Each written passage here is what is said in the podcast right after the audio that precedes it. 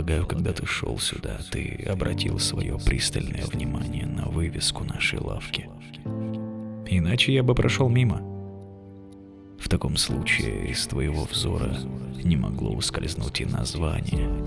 Да, я увидел, но все не перебивай. История этого места ясна и проста, как божий день.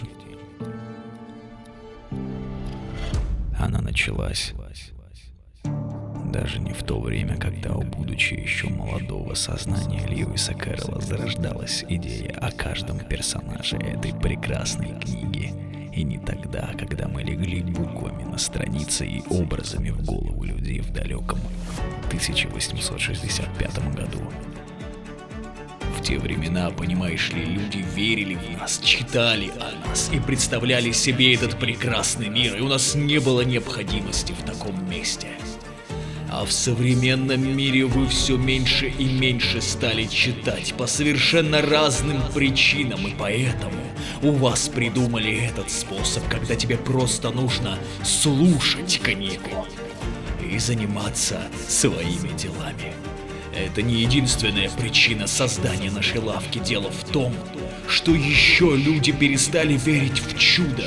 Я понимаю, прекрасно понимаю, что персонажи из книг с выдуманными историями не могут стать реальными, это противоречит всем законам.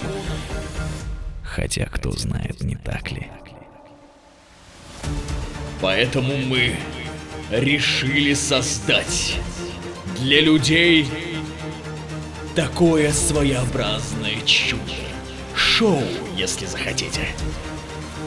Что ж, дамы и господа, это честь для меня представить вашему вниманию и поприветствовать вас в лавке аудиокниг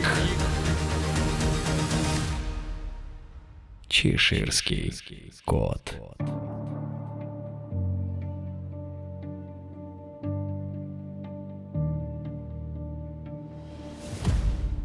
Расслабься и слушай.